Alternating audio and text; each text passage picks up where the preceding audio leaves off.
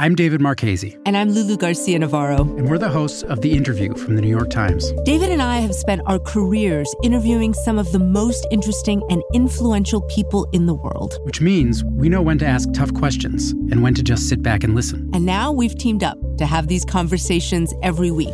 We'll try to reveal something about the people shaping our world. And we'll get some great stories from them, too. It's The Interview from the New York Times. Listen wherever you get your podcasts. From the New York Times, I'm Sabrina Tavernise, in for Michael Barbaro. Here's what you need to know today. Dr. Moore voted yes. Dr. Wharton voted yes.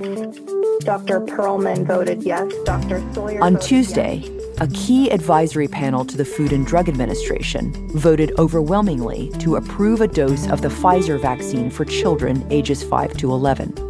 Shots will be offered in two doses and could begin as early as next week. That's it for today. I'm Sabrina Tavernise. See you tomorrow.